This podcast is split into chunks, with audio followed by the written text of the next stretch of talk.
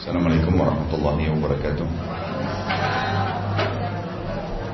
Alhamdulillah Wassalatu wassalamu ala rasulillah Segala puji bagi Allah subhanahu wa ta'ala Juga salawat dan taslim besar Muhammad sallallahu alaihi wasallam Sudah sampai hadis keberapa? Baik saya bacain Wa akhrajahu al-hakim min hadithin Abi Hurairah radhiyallahu anhu Fasaqahu bima'nah وقال فيه اذهبوا به فاقطعوه ثم ثم احسبوا ثم احسموه واخرجه البزار ايضا وقال لا باس باسناده Hadis ini sebenarnya bersambung dengan hadis 1260 yang ada seorang laki-laki yang sempat mengaku bahwasanya dirinya mencuri. Masih ingat ya? Dan karena dia mengaku maka tidak ada uh, enggak, tidak ada saksi lagi. Dan pada saat itu spontanitas dihukum. Dipotong tangannya kalau yang 1260 hadis terakhir yang kita pelajari. Kemudian dia juga disuruh bertaubat kepada Allah oleh Nabi Shallallahu Alaihi Wasallam. Dan di akhir hadis setelah dipotong tangannya pun dia bertaubat kepada Allah. Hadis 1261 menguat penjelas atau riwayat lain tentang hadis itu. Hakim, Imam Hakim, pemilik kitab Mustadrak meriwayatkan dari hadis Abu Hurairah anhu ia meriwayatkan hadis itu dengan makna yang sama, maksudnya dengan hadis 1260. Dan di dalamnya ada sabda beliau, tambahannya bawalah dia dan potonglah tangannya. Kemudian bakarlah bekas potongannya. Al-Bazzar juga meriwayatkan dan ia berkata, sanatnya tidak ada yang berkomentar. Kita baca dulu. Budnot nomor satu, Al-Khattabi berkata, sanat hadis ini lagi diperbincangkan. Apabila suatu hadis diriwayatkan oleh rawi yang tidak dikenal identitasnya, maka tidak dapat dijadikan sebagai hujah atau argumen. Al-Mundiri berkata, seakan-akan Khattabi mengisyaratkan bahwa Abul Mundir Maula Abi Dhar tidak diriwayatkan hadisnya kecuali oleh Ishaq bin Abdullah bin Abu Talha. Hadis ini diangkat oleh penulis. Sebenarnya menguatkan hadis yang sebelumnya. Hanya saja potongan makna hadis dan kemudian bakarlah potongan tangannya. Nah ini Tambahan potongan ini tidak ada dalam hadis 1260. Ini yang akhirnya oleh para ulama dikembalikan kepada umumnya hadis orang kalau terpotong anggota tubuhnya dikubur bersamanya. Dikubur bersamanya. Kalau orang mati ya, maka berarti orang yang dipotong tangannya atau orang yang dipenggal kepalanya karena pelanggaran agama, maka hukum syar'inya ditanam dikubur. Jelas ya? Karena hadis ini kan disuruh bakar. Tapi karena hadis ini lemah, tidak di tidak jadikan sebagai argumen oleh para ulama, cuman penulis datangkan sebagai saksi karena memang mirip dengan hadis 1260. Karena hadis ini kalau berdiri sendiri tidak dipakai. Karena hadisnya lemah. Tapi karena dia mirip dengan hadis 1260 maka disebutkan. Tetapi diberikan penjelasan. Kalau potongan daripada tangan yang sudah terpotong itu dikembalikan kepada hadis-hadis yang menyuruh untuk mengubur anggota tubuh yang terpotong dari seseorang. Kita masuk hadis 1262. Wa Nabi Rahman wa an Abdurrahman bin Auf radhiyallahu anhu anna Rasulullah sallallahu alaihi wasallam qala La yagramus sariku idza uqima alaihi al-had rawahu an-Nasa'i wa bayna an wa bayyana annahu munqati'. Wa qala Abu Hatim huwa munkar.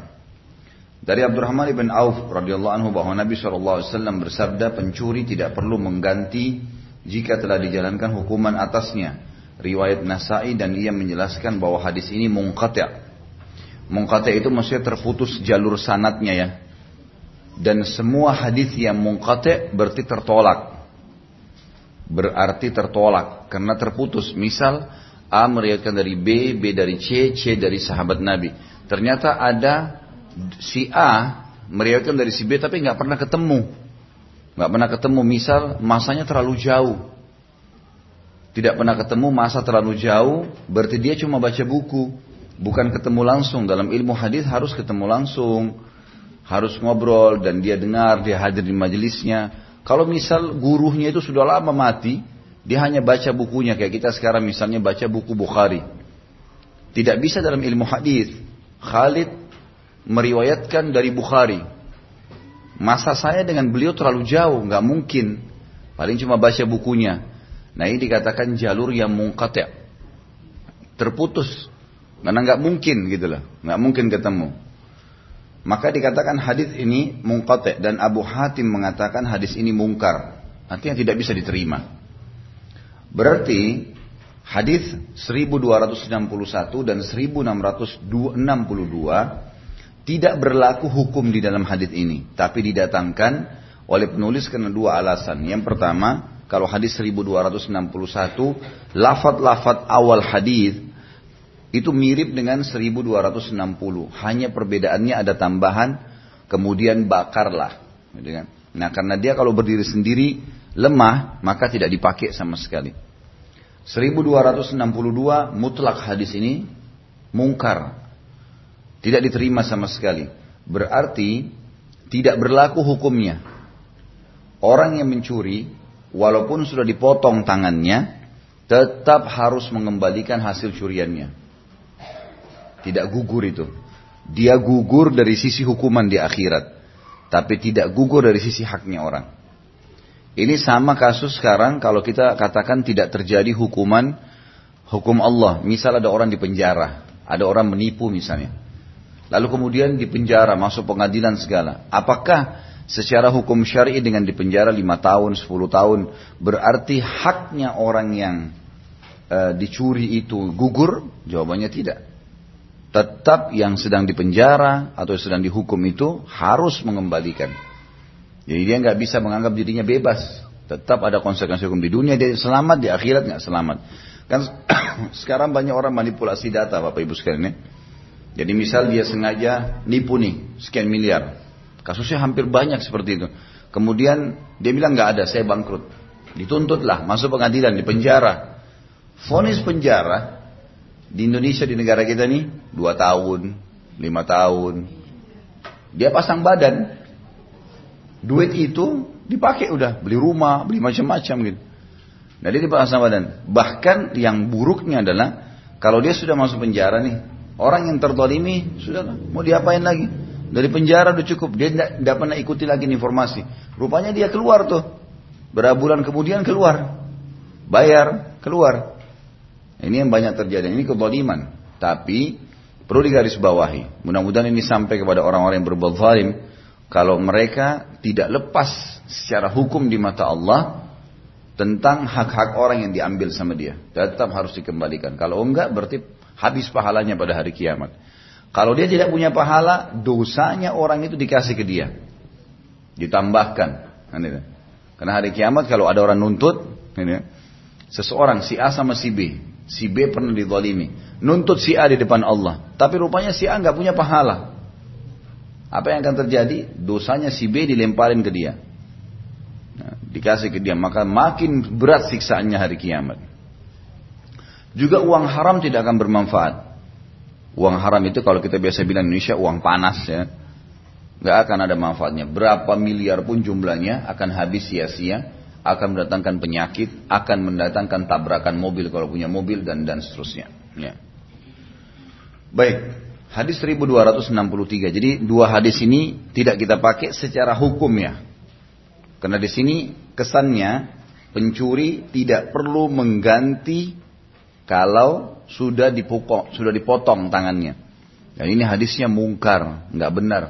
Jadi kalau ada bapak ibu yang mendapatkan hadis ini, orang bilang ini buktinya ada hadis ini, sudah tahu hadis ini nggak benar. Jadi tetap harus dia bayar. Wa Abdullah bin Amr bin As radhiyallahu anhuma an, an Rasul an Rasulillah sallallahu alaihi wasallam annahu suila anit tamra anit tamril muallaq فقال من أصاب بفيه من ذي هاجة غير متخذ خبنة فلا شيء عليه ومن خرج بشيء منه فعليه الغرامة والعقوبة ومن خرج بشيء منه بعد أن يؤويه الجري الجري الجرين فبلغ ثمن الجن فعليه القطع أخرجه أبو داود والنسائي وصححه حاكم dari Abdullah bin Amr bin As ini semua sama ya ibnu-ibnu ini diganti bin semua dari Abdullah bin Amr bin As radhiyallahu anhuma Abdullah sahabat, Amr bin As ayahnya sahabat.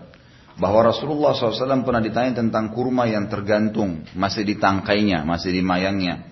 Beliau bersabda, barang siapa mengambil dengan mulutnya karena suatu keperluan, tanpa menyimpannya dalam baju, baginya tidak ada hukuman. Jadi misal ada buah kurma turun, gitu kan? Kemudian ada orang kelaparan dia, dia harus makan. Selama dia cuma mengambil dengan mulutnya, maksudnya hanya kebutuhan laparnya hilang. Kalau dia tidak makan bisa mati, maka tidak ada hukuman. Tapi yang hanya sekitar masuk di mulutnya. Kalau dia ambil dengan tangannya atau dia masukkan ke bajunya, ini curi namanya. Sudah beda hukumannya. Berarti dia untuk mengambil simpanan. Tapi kalau hanya sekedar hilangkan lapar, itu dan dia memang harus apa boleh buat selama masih ditangkainya maka itu masih dibolehkan. Kalau dia betul-betul darurat ya ini tidak berlaku bagi semua umumnya orang. Nanti kita jelaskan sebentar. Di sini dikatakan saya ulangi barang siapa mengambil dengan mulutnya karena suatu keperluan tanpa menyimpannya dalam baju baginya tidak ada hukuman. Barang siapa yang membawa sebagian keluar ia wajib mengganti dan disiksa. Kalau dia sengaja menarik kurma itu kemudian dibawa sama dia, maka berarti akan ada hukuman. Barang, barang siapa yang membawa sebagian keluar setelah dibeber di tempat penjemuran hingga mencapai harga perisai, maka ia harus dipotong. Riwayat Abu Daud, Nasai, hadis sahih menurut Hakim. Kita lihat di sini nomor satu putnot nomor satu al hubna adalah lipatan kain dan ujung pakaian. Yang tadi siapa yang menaruh dalam hubna di dalam bajunya, di dalam lipatan atau mungkin dia melipat bajunya untuk menampung. Biasanya orang begitu kalau mengambil barang. Yakni seseorang tidak boleh mengambil atau mengantongi kurma dalam ujung pakaiannya. Jarin adalah tempat untuk mengeringkan kurma. Kalau biasanya kurma itu kalau diturunkan itu ditaruh di atas seperti kalau sekarang itu terpal ya untuk dikeringkan. Kalau dia kering maka dia bisa tahan lebih lama. Nah kalau sudah dikeringkan itu lebih mahal harganya. Lebih mahal karena tahan lama. Itu tempat untuk menjemur namanya jarin. Dalam hadis dikatakan ini jarin. Seperti baidar bagi gandum. Al-Mundhiri berkata yang dimaksud dengan kurma yang bergantung adalah kurma yang masih di pohonnya sebelum diolah. Hadis ini memberikan pelajaran kepada kita Bapak Ibu sekalian. Beberapa poin. Yang pertama, kalau orang itu mencuri karena darurat. Misal, dia diancam. Ada seseorang datang ke si A datang kepada si B, si B ini orang miskin misalnya. Lalu kemudian si A ancam, kamu harus dibawalah e, preman-premannya, kemudian ditahan istri sama anaknya, kamu harus mencuri. Curi uang ini di bank ini untuk saya, baru saya lepasin keluarga kamu. Misal contoh. Maka ditemukanlah si B, si A ini ternyata e, si B ini yang disuruh untuk mencuri, itu ternyata e, ketangkap. Apakah dipotong tangannya? Jawabannya tidak. Makanya hakim harus bijaksana, dia tahu. Ditelusurin semua itu. Sama halnya kalau orang mencuri karena kelaparan. Udah lapar sekali, dia nggak bisa lagi minta nggak dapat apa-apa, lalu dia ngambil makanan. Ini juga tidak ada hukuman. Selama makanan itu cuma dimasukkan di mulutnya. Kan kita tahu ukuran mulut kecil.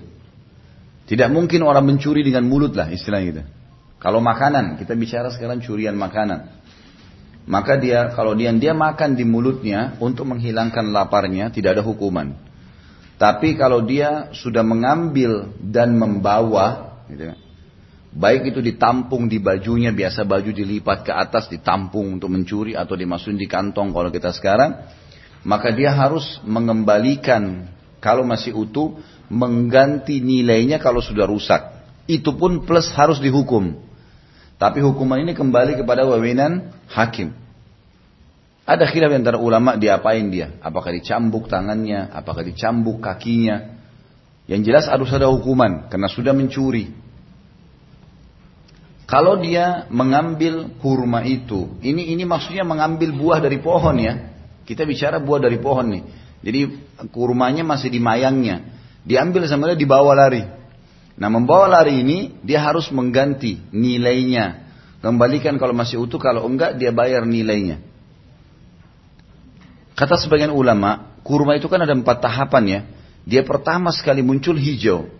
Kemudian setelah itu kuning, setelah itu merah, baru warna terakhirnya coklat kehitam-hitaman gitu kan. Nah, kalau warna hijau, ini sebenarnya nggak dimakan.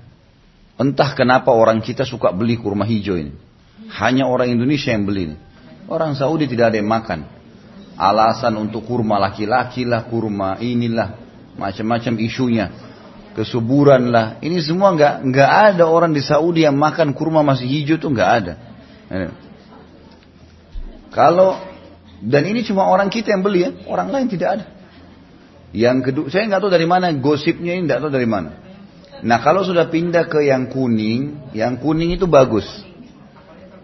Kuning itu kuning itu sudah mulai sudah mulai ada manisnya. Kalau hijau tuh nggak ada manis sama sekali. Ya, kemudian pindah ke merah, merah ini lebih bagus, sudah mulai bagus. Namanya balah biasanya. Nah kalau yang merah ini betul, ini bagus untuk laki-laki gitu kan. Bahasa Arab itu balah, biasanya dia keluar di musim panas. Dan ini nggak bisa tahan lama ini. Kalau udah diturunin dari pohonnya, itu dalam dua hari aja. Dia udah udah udah udah mateng. Nah, kalau yang yang lama itu adalah kalau yang sudah mateng. Nah ini tergantung kalau dia dikeringkan, dijemur, maka dia makin tahan lama. Kurma begitu. Kalau makin dijemur makin tahan lama. Makanya kita lihat penjual-penjual kurma pasti dibiarin. Kena matahari, kena angin, dibiarin. Karena dia makin dijemur, makin kering. Jadi makin memadat kadar airnya habis. Maka dia bisa bertahan setahun dua tahun kalau kurma kering. Ya. Kita tidak bicara kurma basah. Karena dari semua kurma ini ada kurma eh, 90% eh, kurma kering, 10% nya kurma basah. Dan kurma itu ada 300 macam ya. Baik. Kalau ada pencuri ngambil kurma itu, yang dia ambil masih hijau misalnya. Ini masih hijau ini merugikan karena semestinya kan bisa matang itu. Cuman diambil sama dia. Ini makna daripada hadis Nabi SAW, dia harus menggantinya. Mengganti nilainya ini. Karena kurma seperti ini, biar dikembalikan kepada pemiliknya, udah nggak bisa bermanfaat. Karena gak ada orang makan kurma hijau itu. Faham ya? Nah jadi sekarang kata Nabi SAW ini harus dinilai. Satu tangkai itu misal ada 100 butir kurma. Kira-kira berapa kilo misal. Misal 3 kilo, 4 kilo. Ini kurma, jenis kurma ini kalau matang berapa nilainya? Misal nilainya 10 real per kilo. Ya udah dia ganti. Kalau 3 kilo berarti 30 real. Plus harus dihukum cambuk tangannya kah, cambuk kakinya kah, ini atau dipenjarakan itu tergantung hakimnya nanti yang mengambil keputusan. Kalau kurma itu sudah dibeber, sudah ditaruh di jarin tadi, terpal yang besar, dijemur di matahari, ini biasanya di musim-musim panen di dekat kebun-kebun kurma ini banyak sekali. Lalu ada orang mengambil dari situ, sudah dikeringkan. Dan yang dia ambil senilai dengan harga perisai. Zaman dulu tuh bisa tiga dirham ya. Tiga dirham. Perisai itu bisa dibeli dengan tiga dirham. Kalau dirham sekarang, kalau nilai, kalau tidak salah mungkin bisa lima puluh ribu lah ya. Berarti seratus lima puluh ribu. Kalau mencapai itu, maka tangannya dipotong. Maka tangannya dipotong. Kalau tidak mencapai itu, kembali kepada hukum yang kedua tadi. Tetap dia harus mengembalikan, kalau rusak dia ganti nilainya, tapi kalau utuh dia masih bisa, kalau sudah kurma matangnya, berarti bisa dikembalikan sama dia, tapi tetap dihukum. Hukuman ini kembali kepada wewenang hakim. Dicambuk tangannya 10 kali kah, kakinya kah, hukum dipenjarakan berapa hari kah. Pokoknya ini bisa kembali kepada hukuman hakim. Hadis ini memberikan gambaran kepada kita kalau memang harus ada hukuman. Ya. Ulama juga menarik dari hadis ini berlaku untuk semua jenis buah, mangga kah, apalah buah. Berlaku hukumnya sama, tidak boleh mengambilnya kecuali betul-betul darurat sekali dalam arti kata dia kayak kelaparan yang cukup untuk mulutnya gitu kan jadi kalau dia ambil malah masih mentah mangga misalnya sengaja diambil yang masih kecil-kecil nggak ada gunanya ada orang iseng kadang-kadang cuma dicabut saja dijatuh-jatuhin nah kadang-kadang dia tidak ambil dia rusak harus diganti nilainya Nilainya adalah mangga ini nanti, misal mangga harum manis. Nanti kalau dia matang, sekilo berapa? Sekilo misalnya 40 ribu. Ya, walaupun itu masih kecil, dinilai seperti nilai itu. Karena ini ada kemungkinan dia akan besar seperti mangga itu gitu. Seperti itulah. Dan ini berlaku pada semua jenis buah-buahan. Walaupun di sini contohnya adalah kurma. Karena di zaman Nabi SAW kurma memang yang e, mayoritas dicocok di, di, tanami oleh penduduk Madinah. Baik hadis 1264 Wa an Safwan ibn Umayyah radhiyallahu anhu anna Nabiy sallallahu alaihi wasallam qala lamma amara bi qat'il ladhi saraka rada'ahu ini sebenarnya rida'ahu ya lebih tepatnya. Fa syafa'a fi. Hal kana dhalika qabla an ta'tiyani bi akhrajahu Ahmad wal arba'a wa sahih ibn Jarud wal Hakim. Dari Safwan bin Umayyah ini sama bin bukan ibn ya. Dari Safwan bin Umayyah radhiyallahu anhu bahwa Nabi SAW bersabda ketika memerintahkan memotong orang yang mencuri selendangnya. Jadi Safwan ini membawa satu orang, pencurinya ketangkap nih. Begitu dibawa ke hadapan Nabi SAW si pencuri ini, lalu ia meminta kebebasan untuk sang pencuri. Waktu Safwan sudah bawa ke Nabi SAW, Safwan bilang ya Rasulullah, udahlah bebasin aja. Gitu. Maka Nabi SAW mengatakan, mengapa yang demikian itu tidak sebelum kau membawanya kepadaku? Riwayat Imam Ahmad dan Imam Empat, hadis sahih menurut Ibnu Jarud dan Hakim. Hadis ini memberikan pelajaran kepada kita, kalau pencuri ketangkap dan, pemilik barang mau memaafkan, dimaafkan pada saat itu.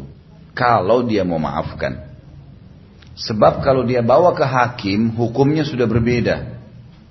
Membawa kepada hakim berarti menandakan di hadapan Allah ya atau di hadapan hukum Allah sekarang ketahuan kepergok harus dihukum gitu kan? Harus dihukum. Masalah nanti pemilik benda ini mau memaafkan dia hanya bisa memaafkan haknya dia. Haknya Allah nggak bisa. Jelas? Jadi misal seseorang pencuri mencuri uang 500 ribu. Kedapatan nih. Lalu si pemilik uang membawanya ke hakim. Pada saat dia bawa ke hakim, hakim jelas fonis. Minimal potong tangan 3 dirham, 150 ribu. Ini 500 ribu, sudah kena hukum potong tangan. Ada saksi melihat, jelas, baik, tangkap. Harus dipotong tangannya. Kalau tiba-tiba pemilik uang bilang, sudahlah, kan uang saya sudah kembali, nggak usah dipotong tangannya. Nggak berlaku ini. Karena dia sudah bawa ke hakim. Hakim sudah harus hukum di sini sekarang karena kepergok. Masalah dia memaafkan kalau uangnya misalnya 500 ribu sudah dipakai belanja makanan segala sudah habis, dia mau maafin itu hak dia. Tapi hak dia saja, haknya Allah nggak bisa. Makanya kalau mau memaafkan itu sebelum dilaporkan. Karena kalau sudah dilaporkan sudah lain lagi nih. Misal pencuri itu bilang maafin saya, saya tidak akan ulangi lagi ini saya kembalikan. Pada saat itu dikatakan baiklah saya maafin kamu. Udah nggak berlaku hukum potong tangan. Tapi kalau dibawa dilaporkan ke hakim nggak bisa. Karena dihitung seperti orang yang kepergok. Kepergok nggak ada toleransi. Harus dipotong. Walaupun dia taubat. Walaupun dia taubat. Ini hukum had ya. Ingat hadis 1260. Orang yang datang kepada Nabi SAW dan mengaku saya mencuri. Dan mau taubat dipotong tangannya tak boleh Nabi SAW karena sudah berbeda ini hukum-hukum tidak boleh toleransi nanti akan dianggap remeh oleh banyak orang gitu ya Nanti akan dianggap remeh, disalahgunakan. Seperti misalnya ada orang begitu, memang dia dasarnya penjahat. Misal dia tahu kalau orang pemilik harta ini memaafkan tidak jadi potong tangan. Misal contoh. Maka dia dengan jaringannya mendatangi keluarganya pemilik uang ini, istrinya atau anaknya, lalu di, di, di, di, disandra lah, di apalah. Pokoknya kalau kau tidak maafin nanti di pengadilan, maka anak kamu akan saya hukum. Anak kau akan saya bunuh. Iya kan? Maka berarti si pemilik uang ini kesian. Ini dia maafin terpaksa, bisa terjadi dan hakim belum tentu tahu. Makanya dihukum Allah tidak ada ceritanya. Datang ke pergok, dilaporin, bukti ada, potong tangan. Mau dia taubat kah, mau pemilik uang maafin kah, tidak ada urusan. Hukum Allah berlaku. Jadi tidak ada permainan di belakangnya. Jelas ya bu? Baik. Sekarang hadis, dua hadis terakhir dalam pasal atau dalam bab kita, masalah mencuri ini 1265 wa an Jabir radhiyallahu anhu qal ji'a bisariqin ila an-nabiy sallallahu alaihi wasallam faqal uqtuluhu faqalu innama saraqa ya Rasulullah qala aqta'uhu فقطع ثم جيء به الثانية فقال اقتلوه فذكر مثله ثم جيء به الثالثة فذكر مثله ثم جيء به الرابعة كذلك ثم جيء به الخامسة فقال اقتلوه أخرج أبو داود والنسائي واستنكره Jabir radhiyallahu anhu berkata, ada seseorang pencuri dihadapkan kepada Nabi Shallallahu alaihi wasallam dan beliau bersabda, bunuh orang ini. Nabi SAW suruh bunuh, bukan dipotong tangannya. Para sahabat berkata, ia hanya mencuri. Wahai Rasulullah, beliau bersabda, potonglah tangannya kalau gitu. Maka dipotonglah tangannya. Kemudian ia dihadapkan untuk yang kedua kalinya karena mencuri lagi. Maka Nabi SAW mengatakan bunuhlah dia. Ini pencurian yang kedua. Sudah dipotong tangannya masih mencuri. Mereka mengatakan sebagaimana sebelumnya ya Rasulullah dia hanya mencuri. Lalu dihadapkan untuk yang ketiga kalinya. Jadi pada saat yang kedua kali tangan kirinya dipotong. Tadi kan tangan kanannya. Sudah tidak ada tangannya dua-dua, masih mencuri. Datang lagi yang ketiga kali kedapatan mencuri. Lalu mereka menyebutkan seperti sebelumnya. Nabi SAW bilang bunuh orang ini. Ternyata dia mencuri lagi. Kalau yang ketiga kali, tangannya dua-dua sudah dipotong. Apa yang dipotong? Kaki kanan. Kaki kanan ya. Dan tangannya sudah nggak ada. Ternyata masih mencuri. Orang ini, ini hadisnya begitu. Datang yang keempat kali, ketangkap lagi mencuri dengan satu kaki. Tangan gak ada. Bagaimana Allah alam? Yang jelas dia mencuri. Maka yang keempat kali, kata Nabi SAW, bunuh orang ini. Jadi Nabi SAW sudah dapat wahyu nih. Orang ini memang pencuri. Ini orang profesinya. Dia pasti akan ulangi. Kalau cuma potong tangan gitu kan. Dipotonglah kaki kirinya. Jadi dua tangan, dua kaki sudah nggak ada. Masih mencuri. Didatangkan yang kelima kali, lalu kata Nabi SAW, bunuh orang ini. Udah jelas-jelas. Baik. Dilihat putun nomor satu dalam sanatnya terdapat Musa bin Thabit bin Abdullah bin Zubair yang dinilai waif, lemah oleh Ibnu Ma'in dan Ahmad. Abu Hatim berkata ia tidak dapat dipakai hujah dan tidak dinilai fiqah oleh seorang pun. Oleh karena itu Ibnu Abdul Bar berkata hadis tentang hukuman mati bagi pencuri adalah mungkar tidak jelas sumbernya. Al-Khattabi berkata, saya tidak mengetahui seorang fukaha pun membolehkan hukuman mati bagi pencuri meskipun telah mencuri berkali-kali. Jadi hadis ini tidak diterima. Cuman pernah tersebutkan terlintas di tengah-tengah kaum muslimin hadis ini. Kalau Nabi SAW pernah menyuruh membunuh pencuri. Dan memang secara makna, kata ulama hadis ini nggak masuk akal kalau ada pencuri datang, disuruh potong tangannya, potong tangan kanannya. Mencuri yang kedua dipotong tangan kirinya. Mencuri yang ketiga kaki kanannya. Kan nggak mungkin mencuri lagi. Mau mencuri dengan cara apa? Secara sanat ada perawi yang tidak benar. Secara matan isi hadisnya juga maknanya tidak sejalan. Maka berarti hadis ini tidak dipakai. Ya. Hadis ini tidak dipakai. Dan didatangkan dalam bab kita untuk memberikan penjelasan. Sebab ada orang-orang yang tidak memahami, pelajari hadis-hadis seperti ini misalnya, dia baca secara terlet saja. Hadis ini kalau ditemukan tanpa ada penjelasan kayak tadi yang kita baca footnote-nya ini, kira-kira kalau Bapak Ibu baca, ada orang mencuri, begitu mencuri Nabi langsung suruh bunuh. Ini orang akan paham, oh berarti pencuri begitu tangkap, kepergok, bunuh udah. Tanpa tahu hadis ini lemah atau enggak gitu kan. Nah, ini berbahaya sekali. Makanya penulis datangkan lalu diberikan tanggapan. Bagaimana tanggapan para ulama tentang hadis ini supaya diketahui ini tidak benar. Karena memang ada hadis-hadis yang maudhu ya, yang dusta terhadap Nabi SAW. Banyak dikarang-karang oleh orang. Karena mereka pikir dengan perkataan Nabi berarti orang pasti suka gitu kan. ada satu orang dulu di zaman Mu'tasim. Kalau saya tidak salah dulu itu uh, dia seorang zindiq, orang Yahudi pura-pura masuk Islam. Dia mengubah-ubah hadis, mengarang-arang hadis sampai seribu hadis. Ketangkap, mau dipenggal sama khalifah, lalu kemudian dia bilang, saya udah biar kau penggal saya, saya sudah buat-buat hadis seribu, sudah tersebar, umat Islam sudah pakai. Maka kata khalifah pada saat itu, maaf mungkin saya salah. Kayaknya bukan Mu'tasim deh. Tapi e, karena Mu'tasim ini ada perselisihan dengan Imam Ahmad. Tapi di sini khalifah itu mengatakan, kami tidak khawatir. Karena ada Ahmad bin Hambal dan Yahya bin Ma'in. Dua orang perawi hadis yang akan menyortir hadismu. Sebagaimana mutiara dibersihkan dari debu atau kotoran sungai. Ya. Jadi pasti akan ketahuan kok Bagaimanapun kamu menyembunyikannya akan ketahuan ada ulama-ulama yang akan membersihkan itu. Yang terakhir adalah 1266 dalam bab pencurian ini. Wa akhraja min hadits al-Harith al-Harith ibn Khatib nahwa wa dzakara Syafi'i anna al-qatl fil fil khamisati mansukh. Ia juga meriwayatkan hadis serupa dari Ibnu Ibnu Hatib Syafi'i menyebutkan bahwa pembunuhan pada yang kelima adalah mansuh. Mansuh itu terhapus secara hukum. Enggak ada, enggak ada pembunuhan bagi pencuri. Allahu alam. Jadi ini bahas, lanjutan dari bahasan kita yang lalu tentang masalah bab pencurian. Sampai sini ada yang mau bertanya dulu? Enggak ada. Alhamdulillah, sangat bagus. Sudah pintar, sudah cerdas, sudah bagus. Alhamdulillah. Apalagi 1260 hadis, Masya Allah. Luar biasa. Baiklah.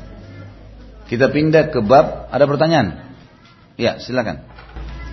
Saya mau tanya kalau kita dulu sudah terbalik kemudian eh, tahu anak-anak itu suka mencuri-curi eh, buah tetangga itu gimana hukumnya hari ini? Sudah balik? Sudah balik belum? Ya. Kalau belum balik hukumnya tidak ada ya. Tapi kalau sudah balik dilihat tuh. Kalau dia sudah balik hukuman berlaku padanya. Hukuman berlaku padanya. Kalau kepergok hukuman Islam berlaku mestinya. Tapi kalau tidak kepergok dalam arti kata memang dia pulang ke rumah dia bawa ibu ini saya baru ambil mangganya tetangga. Misal Ibu tahu kenapa nak mencuri? Itu kan tidak boleh gini kembaliin misal. Kalau ibu masih bisa obatin lah, kembaliin, nasihatin dia. Alhamdulillah tidak ada masalah, tidak ada hukuman. Tapi yang berlaku hukuman adalah jelas dia datang, dia mengambil mangga, dia mengambil e, buah-buahan tetangga, dia merusak, gitu kan? Kemudian kepergok oleh pemerintah setempat, aparat. Kalau hukum Islam berlaku, hukum potong tangan berlaku. Tidak memandang umur, kalau sudah balik berlaku semuanya. Tapi ini sekali lagi bagian kepergok dengan orang-orang yang ditugaskan oleh pemerintah. Kalau secara individu tidak. Atau seperti kasus tadi misalnya dia belum mengerti. Dia datang, dia membawa barang curiannya itu, lalu kita memberi menasihati suruh kembalikan, dia mau kembalikan. Maka nggak ada masalah insya Allah. Hmm. Nggak boleh. Hukumnya nggak boleh uang yang ditemukan di jalan, HP, benda bernilai, dalam Islam tidak boleh disentuh. Jangan disentuh. Namanya lukata. Lukata itu benda yang kececer. Mau duit, mau HP, mau apa saja, jangan disentuh. Nyentuh ini punya hukum syari. Menyentuhnya punya hukum syar'i. Jadi misal kita lagi di masjid ada kececer uang, kita boleh bilang sama marbot, tuh ada uang kececer di sana. Jangan bapak ibu yang jadi pahlawan, tidak perlu. Karena bisa saja lima menit kemudian pemiliknya datang kembali. Mungkin dia balik, dia lagi cari gitu. Saya pernah jalan di satu tempat. Dengan hikmah Allah, saya buka mobil, jatuh HP saya gitu kan. Kemudian uh, saya janjian sama seseorang kok orang ini nggak telepon, saya cari HP nggak ada. Kemudian saya mutar balik di jalan itu, ada ada anak-anak yang biasa kasih jalan, saya tanya, tadi di sini ada HP jatuh nggak?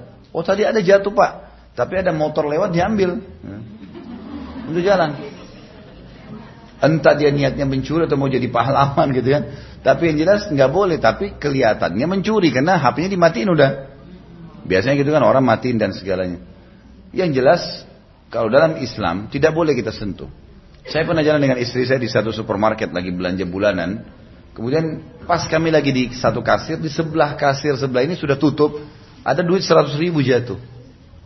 Istri saya tadi bilang sama saya, Gimana? Diambil? Saya bilang enggak, jangan. Jangan kamu sentuh ada hukum syar'i. Sampaikan kasirnya, Mbak itu ada duit. Jangan disentuh. Udah urusannya mereka. Kalau yang punya tempat lain. Tapi kita jangan.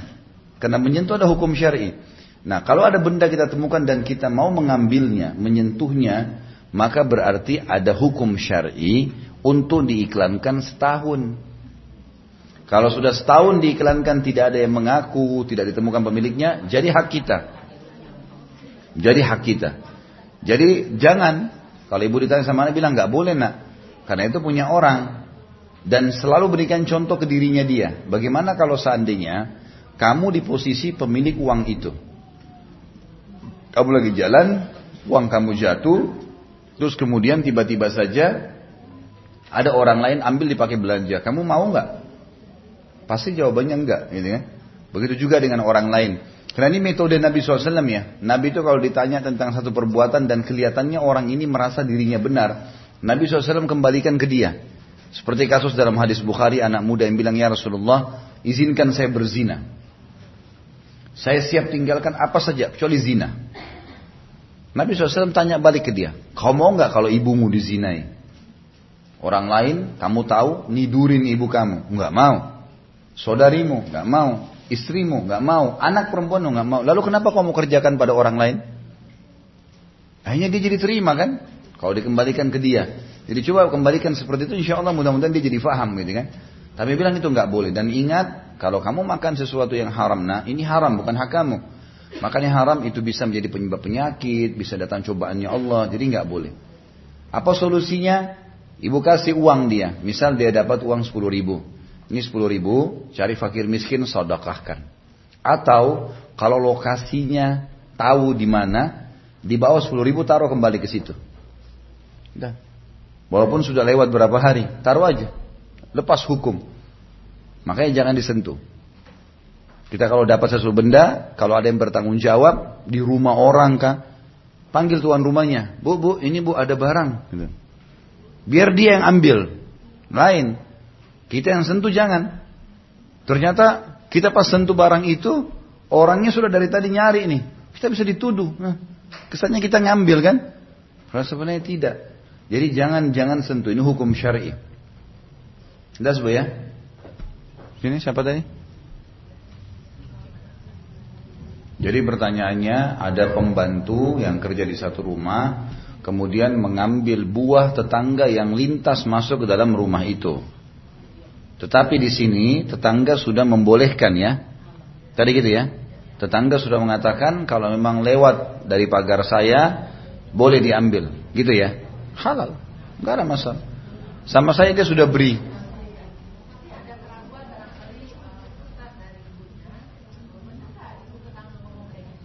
Tanya aja tetangganya. Ibu tanya aja tetangganya. Benar nggak? Ini sekarang e, buah yang masuk ke pagar saya ini ibu bolehin untuk ambil. Kalau dia bilang iya sudah halal. Kalau dia nggak dia nggak bilang jangan di jangan jangan disentuh dulu. Mestinya. Iya, walaupun ada walaupun ada memang hadis yang menjelaskan ya, kalau sesuatu itu di luar daripada batas uh, wilayah seseorang, maka sudah menjadi hak umum. Itu bisa terjadi. Misal masjid ini ada pohon mangga, sebagian besar dalam pagar, tapi ada sebagian keluar melintas ke jalan. Maka itu sudah menjadi hak umum. Tapi itu kalau di jalan, kalau ke tetangga ini butuh penjelasan lagi. Lebih baik, lebih aman untuk apa namanya pamit, sampaikan. Ya. Waalaikumsalam warahmatullahi Kok kan saya lagi lewat mobil cuman pas anak sekolah tuh handphonenya jatuh saya ambil tapi saya langsung masuk saya ukur tuh si anak sekolah tuh baru ukur gitu. Ini handphonenya saya ambil sekarang masih ada sudah dua tahun lah Baru saya bilang tadi kan Ternyata ada kasus terjadi. Itu yang dikhawatirkan. Itu yang dikhawatirkan Kalau kita ambil. Padahal sudah berusaha nguber bu ya. Nah itu.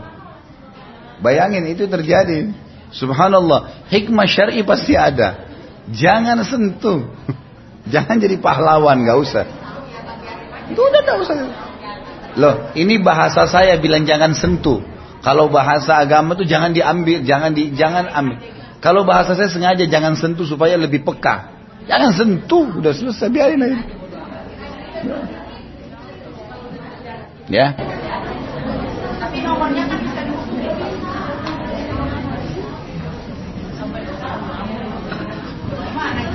Nah, makanya kesian ustadznya.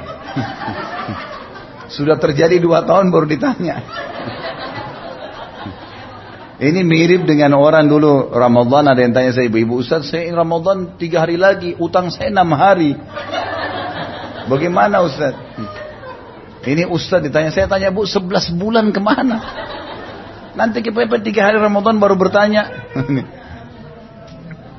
kita tidak tahu ya. Berarti kalau seperti ini ini sudah istihad bu ya. Ini sudah tinggal istihad para ulama saja sebenarnya. Kalau saran saya kita ikhtiar, ibu ikhtiar maksimal. Misal ibu tahu sekolahnya di situ misalnya ya, sekolah. Saya juga nggak tahu. saya juga jadi jadi nggak tahu. Allahu alam. Saya terus terang nggak tahu mau harus buat apa bu.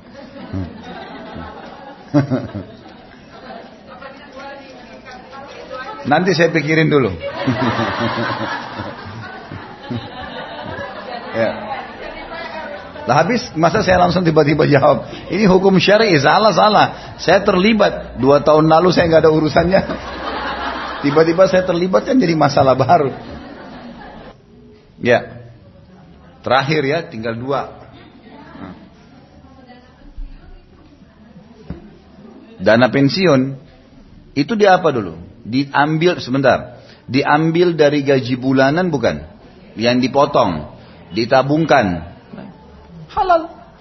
Asal jangan berbunga. Oh iya, jangan sampai nanti misal kalau dipotong gaji pensiun 200 ribu per bulan. Nanti kalau sudah pensiun di atas 50 tahun, ternyata jumlah sebenarnya adalah 20 juta misal. Tapi karena dipegang oleh instansi yang kita kerja, dipluskan bunga 10%. Bertambah. Bunganya nggak boleh. Gaji hak kita yang dipotong tiap bulan boleh. Sama saja nabung. Terakhir.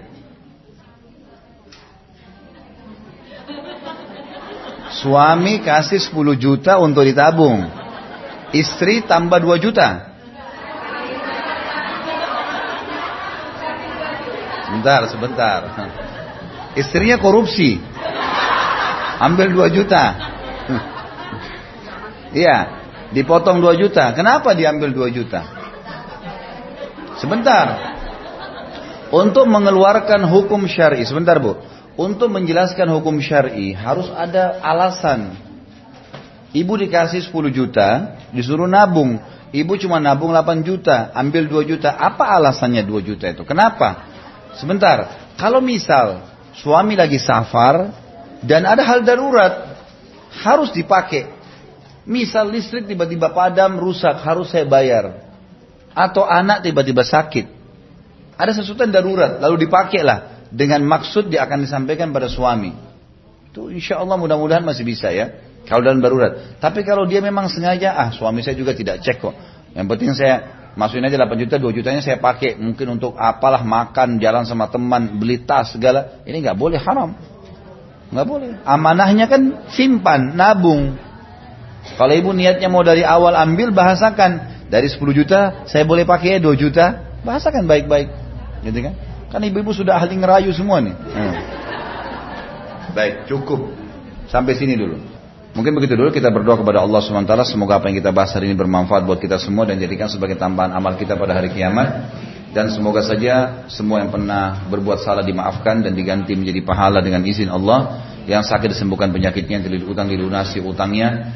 Yang masih terlilit dalam masalah-masalah dosa juga dimudahkan untuk keluar darinya serta seluruh muslimin di Palestina, di Syria, di Yaman, di Irak, di Myanmar, di Ahsa, di mana pun yang sedang tertindas, semoga Allah ikhlaskan niat mereka, terima para syuhada mereka, juga Allah mudahkan Islam di tangan mereka dan tangan kita semua dan Allah partisipasikan kita bersama mereka di pahala baik dengan doa dan harta juga dengan jiwa kita. Dan semoga Allah dengan kemahamurahannya menyatukan kita semua di surga firdausnya tanpa hisab. Mana ia satukan kita di majlis ilmu yang mulia ini. Subhanakallahumma bihamdika asyhadu an la ilaha illallah astaghfirullah wa atubu wassalamualaikum warahmatullahi wabarakatuh Kembali lagi saya mengajak teman-teman untuk mengikuti ceramah-ceramah resmi di www.khalidbasalama.com dan berikan dukungannya kalau nonton di YouTube dengan share, subscribe dan juga bisa di share ya, dibagikan kepada uh, teman-teman uh, kita, bisa disebarkan di Facebook antum, bisa di mana-mana dan silahkan. Selama tidak komersial insya Allah terbuka dan alhamdulillah sekarang sudah bertambah sampai 400 lebih ceramah yang dari beragam macam ilmu yang bisa insya Allah dipelajari. Ada serial sahabat, ada sirah nabawi, ada dosa-dosa besar, ada kitab bulughul maram, ada minhajil muslim, ada pembatal keislaman, ada riyadus solihin, ada mahkota pengantin, banyak yang kita bedah di situ. Tujuannya supaya ini menjadi sistematis. Jadi teman-teman yang tidak sempat pun hadiri, ada halangan, bisa tinggal download kemudian beli bukunya dan diikutin. Mudah-mudahan insya Allah bermanfaat dan sesekali ada kesempatan bisa hadir di majelis kita langsung. Mudah-mudahan ini bermanfaat. Dan ini insya Allah sudah dilakukan oleh teman-teman kita di luar negeri.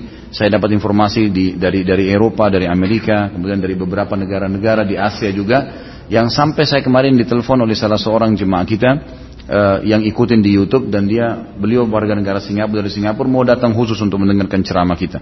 Insya Allah ini sangat besar manfaatnya. Bayangkan kalau antum yang berhasil men-share ke mereka dan akhirnya mereka bisa mendapatkan manfaat itu. Berapa banyak pahala yang didapatkan? Karena tidak semua orang punya kesempatan untuk menyampaikan ilmu. Bukan saya memuji diri saya tidak, tapi kenapa tidak kita kerjasama untuk sama-sama menyebarkan ilmu ini sementara tinggal dikirim saja, gitu kan? Tidak ada sesuatu yang sulit di situ. Mudah-mudahan bermanfaat insya Allah.